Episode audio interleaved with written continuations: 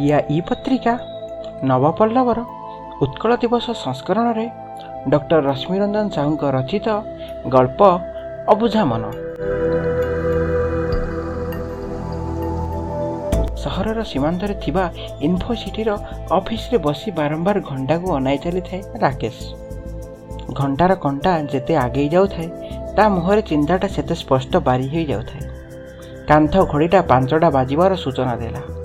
ପାଖରେ ବସିଥିବା ସହକର୍ମୀ ଅମର ପଚାରିଲା କିରେ ରାକେଶ କ'ଣ ହେଲା? ତୁ ଏତେ ବ୍ୟସ୍ତ କାହିଁକି ଜଣାପଡ଼ୁଛୁ?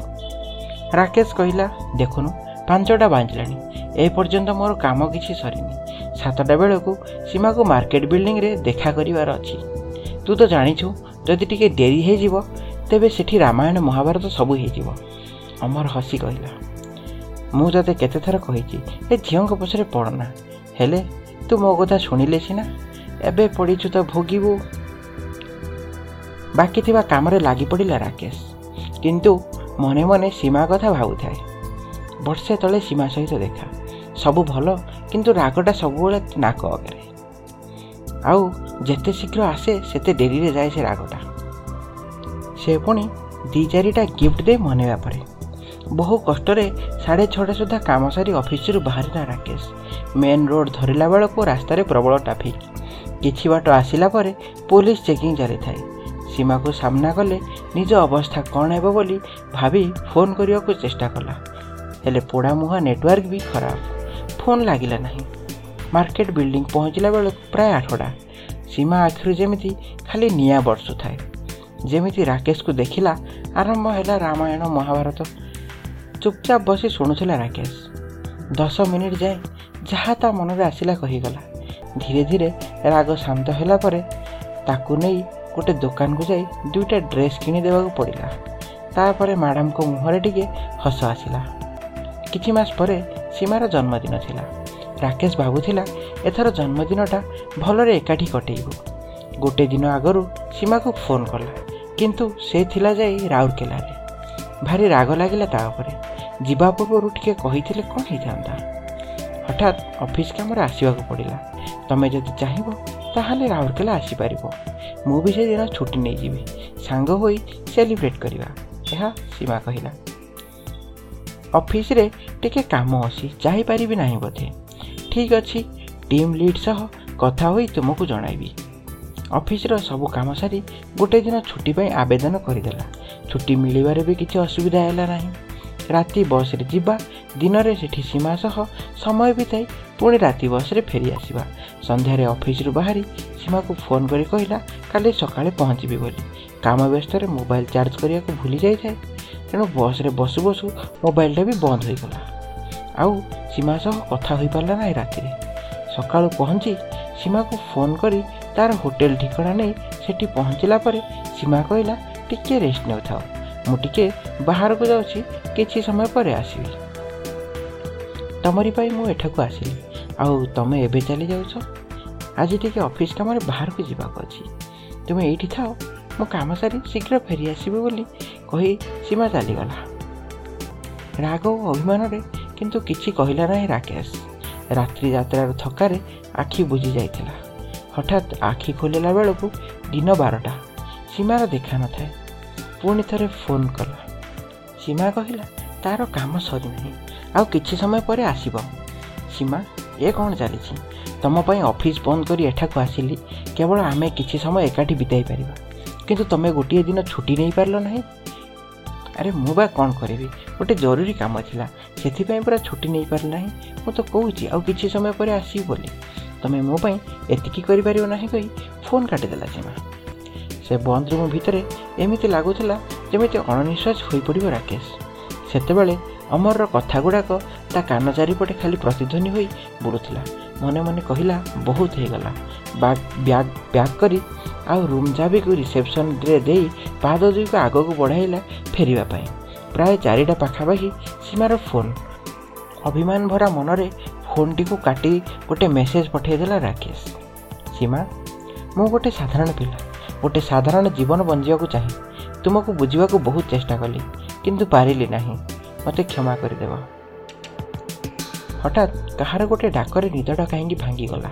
ଉଠି ଦେଖିଲା ସମସ୍ତେ ଶୋଇଛନ୍ତି। ବସ୍ଟି ଜୋରରେ ତା ଗନ୍ତବ୍ୟସ୍ଥଳ ଆଡ଼େ ଆଗେଇ ଚାଲିଛି। ମନ ଭିତରଟା ଯେମିତି ଛଟପଟ ହେଉଥାଏ। ଚାରିପଟେ ଗୋଟିଏ ନାଁ ଶୁଣାଯାଉଥାଏ ସବୁ କଥାକୁ ଭୁଲି ପୁଣି ଥରେ ଶୋଇବାକୁ ଚେଷ୍ଟା କଲା। ହେଲେ ନିଦ ଯେମିତି ଆଖିରୁ ହଜି ଯାଇଥାଏ ରାକେଶର। ମନେ ମନେ ଭାବୁଥାଏ ଯାହା କଲି ଠିକ୍ କଲି ତ? ନା ସୀମା ସହ ଗୋଟେ ଥର କଥା ହେବା ଉଚିତ ଥିଲା। ଅଫିସ୍ ଯିବାକୁ ବିଲକୁଲ ଇଚ୍ଛା ନଥାଏ। କିନ୍ତୁ କାମ ପ୍ରେସରରେ ଯିବାକୁ ବାଧ୍ୟ ହେଲା ଏବଂ ପହଞ୍ଚୁ ପହଞ୍ଚୁ ଅମର ସବୁ କଥା ଖୋଳତାଡ଼ କରି ପଚାରିବା ଆରମ୍ଭ କଲା। ସବୁ ଭଲ କହି ନିଜ କାମ ଆରମ୍ଭ କରିଦେଲା ରାକେଶ। କିଛି ସମୟ ପରେ ସୀମାର ଫୋନ୍ ସାଇଲେଣ୍ଟ ମୋଡ଼ ଆକ୍ଟିଭେଟ୍। ବାରମ୍ବାର ଫୋନ୍ କରି ଚାଲିଥାଏ। କିନ୍ତୁ ତା'ର କୌଣସି କଲ୍ରେ ଉତ୍ତର ଦେବା ଅବସ୍ଥାରେ ନଥିଲା ରାକେଶ। ଏସବୁ ଦେଖି ଅମରର ବି ଟିକେ ସନ୍ଦେହ ହେଲା। ବାରମ୍ବାର ପଚାରି ଚାଲିଥାଏ ସେ। ସବୁ ଭଲ କହି ଏଡ଼ାଇବାକୁ ଚେଷ୍ଟା କଲା ରାକେଶ। ସେଦିନ ସନ୍ଧ୍ୟାରେ ସୀମା ଆସି ପହଞ୍ଚିଗଲା ଘରେ। ତା ମନରେ ହଜାରେ ପ୍ରଶ୍ନ। କିନ୍ତୁ ରାକେଶ ପାଖରେ କିଛି ଉତ୍ତର ନଥାଏ। ଛଳ ଛଳ ଆଖିରେ ସେଠାରୁ ଚାଲିଗଲା ପରେ ରାକେଶ ଭାବୁଥିଲା ସତେ ଯେମିତି କିଛି ଗୋଟେ ଭୁଲ ହେଉଛି। ମନ ଆଉ ହୃଦୟ ଭିତରେ ଯେମିତି ଗୋଟେ ଲଢ଼େଇ ଚାଲୁଥାଏ। ଆସ୍ତେ ଆସ୍ତେ ଅମର ବି ବୁଝିପାରିଲା କିଛି ଗୋଟେ ଅସୁବିଧା ଚାଲିଛି ରାକେଶ ଆଉ ସୀମା ଭିତରେ। କିଛି ଦିନ ଯାଏଁ ପଚାରି ବୁଝିବାକୁ ଚେଷ୍ଟା ବି କରିଥିଲା। ହେଲେ ରାକେଶର ଉତ୍ତର ନ ପାଇ ସେ ବି ନିରାଶ ହେଲା। ମନ ଆଉ ହୃଦୟ ଭିତରେ ଲଢ଼େଇ ହେଇ ହେଇ ଦୁଇ ମାସ ବିତିଗଲା। ସୀମା ସହ ଆଉ ଦେଖା ହୋଇନଥାଏ ହେଲେ ମନର ସେ ବିଚଳିତ ଅବସ୍ଥାକୁ ଅମର ଠିକ୍ରେ ପଢ଼ିପାରୁଥାଏ ଦିନେ ମାଷ୍ଟର କ୍ୟାଣ୍ଟିନ୍ରେ ବୁଲୁଥିବା ବେଳେ ରାକେଶ ଆଖିରେ ପଡ଼ିଲା ଅମର ଆଉ ସୀମା ଏକାଠି ସପିଂ କରୁଛନ୍ତି ତାଙ୍କୁ ସେଠି ସେହି ଅବସ୍ଥାରେ ଦେଖି ମନଟା ଯେମିତି ଛଟପଟ ହୋଇଗଲା। ମୁଣ୍ଡରେ କିଛି ପଶୁନଥାଏ ବିଶ୍ୱାସ ବି କରିପାରୁନଥାଏ ଅମର ଏମିତି କରିବ ବୋଲି। କିଛି ସମୟ ପରେ ଯାଇ ଅମର ଘରେ ପହଞ୍ଚି ତାକୁ ପଚାରିଲା ସେ ସୀମା ସହ କ'ଣ କରୁଛି ବୋଲି? ସେ ବି ତାତ୍ସଲ୍ୟ କରି କହିଲା କିଛି ନାହିଁ ତୁ ତ ତାକୁ ଛାଡ଼ିକି ଚାଲିଗଲୁ ମୁଁ ତା ପାଖରେ ପହଞ୍ଚିଗଲି ତା ଦୁଃଖର ସାଥୀ ହେବା ପାଇଁ। ତୁ ମୋର ସବୁଠୁ ଭଲ ସାଙ୍ଗ ହୋଇ ମୋ ସହ ଏମିତି କେମିତି କରିପାରିଲୁ? ମୁଁ ତ କିଛି ଖରାପ କରିନି। ତୋତେ ବହୁତ ଥର ପଚାରିଛି ତମ ଦୁଇ ଜଣଙ୍କ ଭିତରେ କିଛି ଅସୁବିଧା ଚାଲିଛି କି? ତୁ ମୋତେ କହିଥିଲୁ କି ଆମର ପ୍ରୋବ୍ଲେମ୍ ଆମେ ସମାଧାନ କରିବୁ।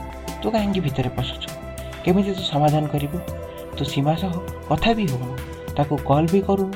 ସେ ଘରକୁ ଆସିଲେ ତାକୁ ଘରୁ ବାହାର କରିଦେଉଛୁ। ତୁ ଏସବୁ କେମିତି ଜାଣିଲୁ? ସୀମା ତୋତେ କହିଛି ମୁଁ କେମିତି ଜାଣିବି ସେଇଟା ବଡ଼ କଥା ନୁହେଁ। ଯଦି ତୁମ ଭିତରେ କିଛି ସନ୍ଦେହ ଅଛି ତେବେ କଥା ହେଇ ସମାଧାନ କର। ତୋର ଏଥିରେ ମୁଣ୍ଡ ଖେଳିବା କିଛି ଦରକାର ନାହିଁ। ସମୟ ଆସିଲେ ମୁଁ ସୀମା ସହ କଥା ହେବି। ଆଉ ସେ ସମୟଟା କେବେ ଆସିବ? ଏହା କହି ହଠାତ୍ ପାଖ ଘର ଭିତରୁ ସୀମା ବାହାରି ଆସିଲା। ଅମର କହିଲା ଏମିତି ଆଶ୍ଚର୍ଯ୍ୟ ହେବା ଦରକାର ନାହିଁ। ମୁଁ ତୋତେ ଦୁଇ ମାସ ହେଲା ଦେଖି ଆସୁଛି। ତୁ ଯେଉଁ କଷ୍ଟରେ ଅଛୁ ମୁଁ ଜାଣିଛି।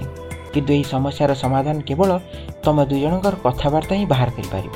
ମୋର କାମ ଅଛି ମୁଁ ବାହାରକୁ ଯାଉଛି ଏହା କହି ଅମର ଚାଲିଗଲା।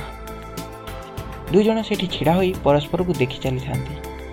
କିଛି ସମୟ ନିରବତା ପରେ ସୀମା କହିଲା ଯଦି ମୋ ଉପରେ ରାଗ ଆସିଥିଲା ମୋତେ ଦୁଇ ପଦ କଥା କହି ଦେଇଥାନ୍ତ। ମୋତେ ଛାଡ଼ି ପଳାଇ ଆସିଲ କାହିଁକି?